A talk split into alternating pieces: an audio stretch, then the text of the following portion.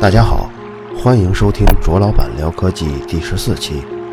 本节目由泡泡网卓克制作。如果想收听往期内容，请关注我的微博“卓老板聊科技”。在微信公众号“卓老板聊科技”中，还有每期内容的花絮和我的牢骚。今天这期，我们讲一下“卓老板聊科技”封面的由来。聊这个问题，实际上我是受到了一些启发。上个星期，苹果负责更新 iTunes 博客的这个人给我打了个电话。电话里，他问了我两个问题，其实主要都是从节目的版权方面考虑的。第一个是背景音乐用的是什么？他提醒我说，如果今后要在苹果很多位置上做推荐的话，音乐最好是无版税的，就是一种叫 royalty free 的音乐。你看人家苹果做的就是正规啊。幸好咱们这个栏目呢，只有我一个人说，并且不像有些情感类的节目，聊一段情感再配一段煽情的音乐。这个音乐呢，你就免不了涉及版权。从这一点说，咱们还是挺幸运的。当然，这也是为什么后来我从第十一期开始把背景音乐换了的原因。咱们现在听的这个音乐呢，就是无版税版的音乐了。这下说多了啊。他问的我第二个问题是什么呢？他说这个栏目用的这个 logo 里有一个公式，公式什么意思呀？当时我只简单的回答这是欧拉公式。那么在这集中，我们仔细来讲讲欧拉和欧拉公式的来源。在 logo 中，我已经把欧拉公式的 x 用派来代替了。如果代替后，就是各位看到的卓老板聊科技中的 logo。前几期中我也提到过这个公式，称它是背后有伟大故事的这么一个公式。为什么这么说呢？大家可以看一下这个公式：e 的 i 派次方加一等于零。这个公式首先说，它拥有一种简洁的美，而且。在这种简洁的公式中，包含了代数领域中最重要的几个常数。第一个是 e，e 就是自然对数的底，它的值是二点七幺八哒哒哒哒哒，后面好弄，它是一个无理数。关于 e 的来历，如果大家好奇的话，可以搜索引擎找一下。今天这期节目呢，就不再介绍 e 的来历了。i 派次方呢，i。是负平面中虚数的一个单位，i 的平方等于负一。派也是一个重要的无理数，就是圆的周长和直径的比。公式中后面的两个数字一和零，在数学中也是两个非常重要的数字。你们看，这么一个简短的公式中，竟然包含了这么多最重要的几个常数。所以，从另一个角度说，这个公式不但是简洁的美。而且还是不可思议的。另外一个不可思议的，就是欧拉作为数学家的所作所为。在我上研究生阶段的时候，我对学科在我心中的位置有了更多的认识。最典型的，就是我认为数学的进展是远远高于其他学科的。为什么这么说呢？比如说吧，咱们站在当今，啊，回头看三百年前，那就是一七几几年。那个年代，数学家在研究的内容，放在今天，依然是很难看懂的，门槛非常高。基本上要经过相当长的时间，系统的学习跟训练，才能理解三百年前数学家的研究。但是三百年前的物理跟化学，以现在的人来看，我觉得只要是认真学过高中物理化学的同学，都可能理解，哪怕你理解不了它的这个证明的过程。对于现在的高中生来说，起码可以顺畅的理解它的结论是个什么东西。我没有提其他的学科，为什么？就是因为相比物理跟化学来说，其他学科的成熟度还远不及这两门学科。欧拉这个数学家呢是极为高产的，他发表的论文数量是整个数学史上排名第二的，一共是一千五百二十五篇。欧拉研究数学的时候。是科学刚刚融入大学体系的年代，在这之前，大部分大学的重要学科是神学、法律、文学。你要是查世界上第一所大学，就是意大利的博洛尼亚大学，它是一零八八年建立的。这个学校建立以来，一直就是以神学、法律为最著名的学科，直到建立后六百多年，科学才成为这个学校的一个重要学科。所以，欧拉在那个年代所发表的论文是含金量非常高的，跟评教授、评职称是没有关系的。现在的论文跟那个时候就没法比了，尤其是中国的大学。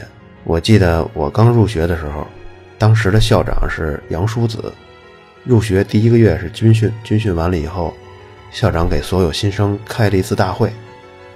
当时主持人介绍说，杨叔子二十年一共发表了一千一百多篇论文。我刚入学，对这个数字没有任何概念。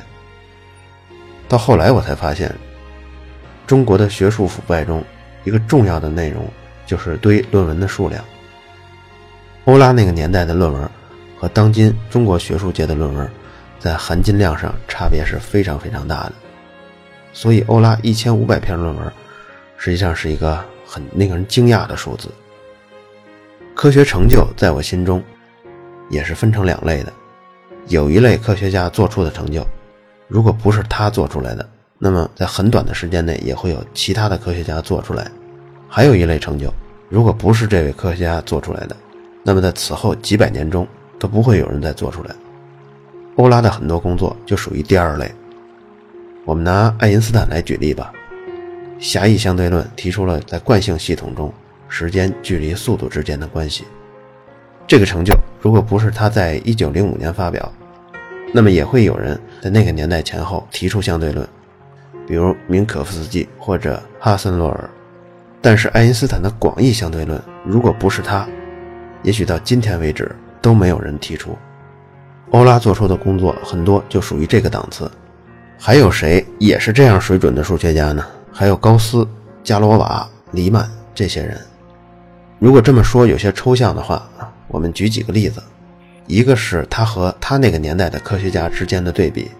欧拉在1735年的时候解决了一个计算彗星轨道的问题，在当时已经有三位数学家一起研究了，这三位数学家用了五个月的时间才找到了解决办法，而欧拉拿到这个问题以后，只用了三天就搞定了。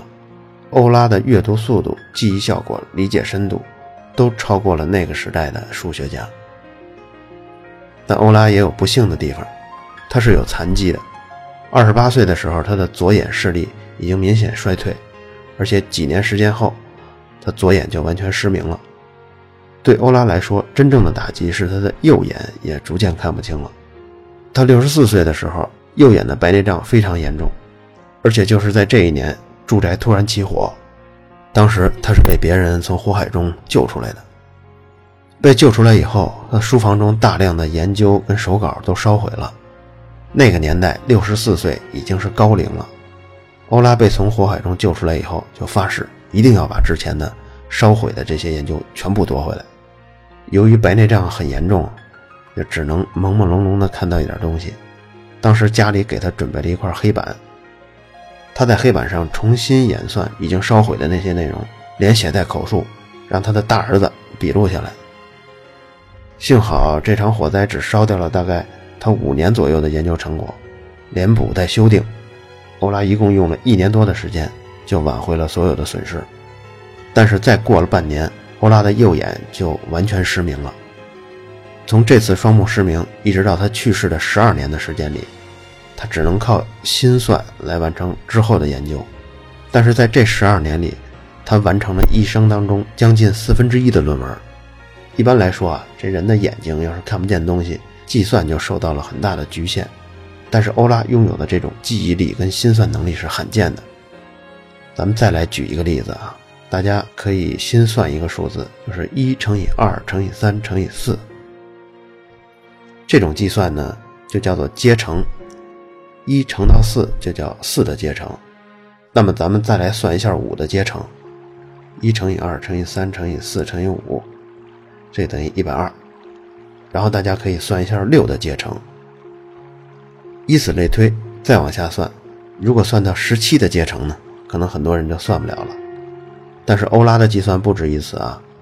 各位再来算一下，二的阶乘分之一等于多少？对，等于零点五。那三的阶乘分之一呢？这就是六分之一了。但是如果非得让你精确到小数呢，那得用一下计算器算了，等于零点一六六六循环。那么继续算呢？十七的阶乘分之一等于多少？不过还没完，欧拉计算的比这个还要再复杂一层。我们现在计算的是二的阶乘分之一加上三的阶乘分之一加上四的阶乘分之一，就这样加和，一直加到十七的阶乘分之一。加完这十七项后，把这个数算成小数，并且精确到小数点后第五十位。欧拉就是做这样运算的，而且欧拉确实做过这样一次运算。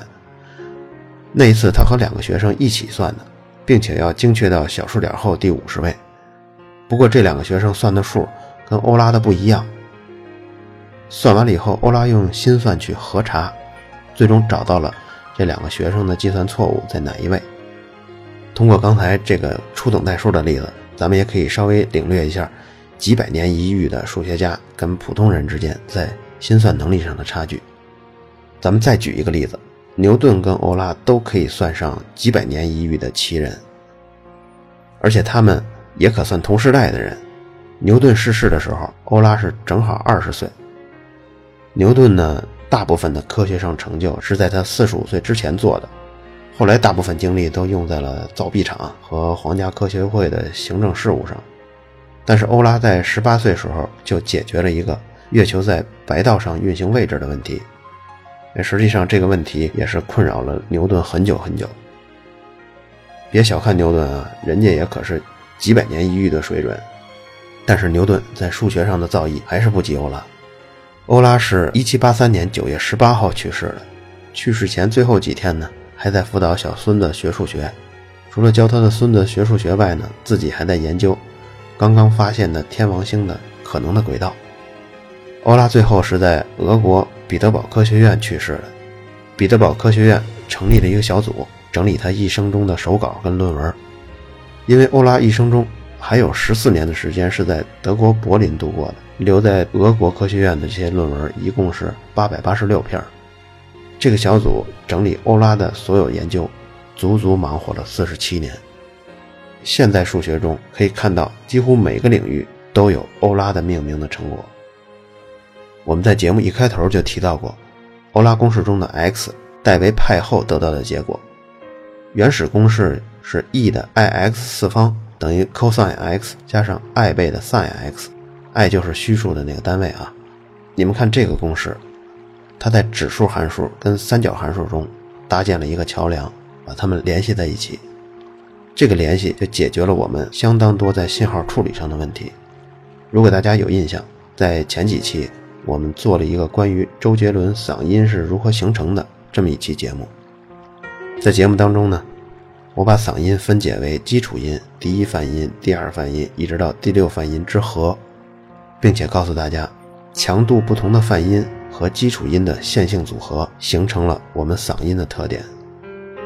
能支持我把音频信号分解出来，这个软件利用的就是傅立叶变换的算法。傅立叶变换是什么呢？它就是可以把任何周期性的信号分解为多个三角函数的线性组合，这样。很多信号就有了运算的可能性，而傅里叶变换的这些理论的基础就是欧拉公式。我想听咱们这个节目的有很多是中学生跟大学生，既然大家对科技节目感兴趣，你们当中也一定有很多人目前就读的就是理工科，或者今后报考的也是理工科。对已经接触过信号与系统的听众来说呢，你们看到卓老板聊科技的节目 logo。我估计会产生一种共鸣。现在还在上高中的学生呢，我希望你们听过这期节目以后，也可以激发出对真正知识的兴趣。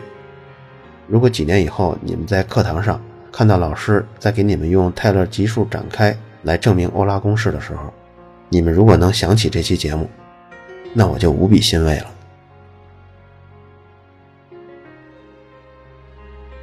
好了。以上就是第十四期卓老板聊科技。如果想收听往期节目，请关注我的微博“卓老板聊科技”。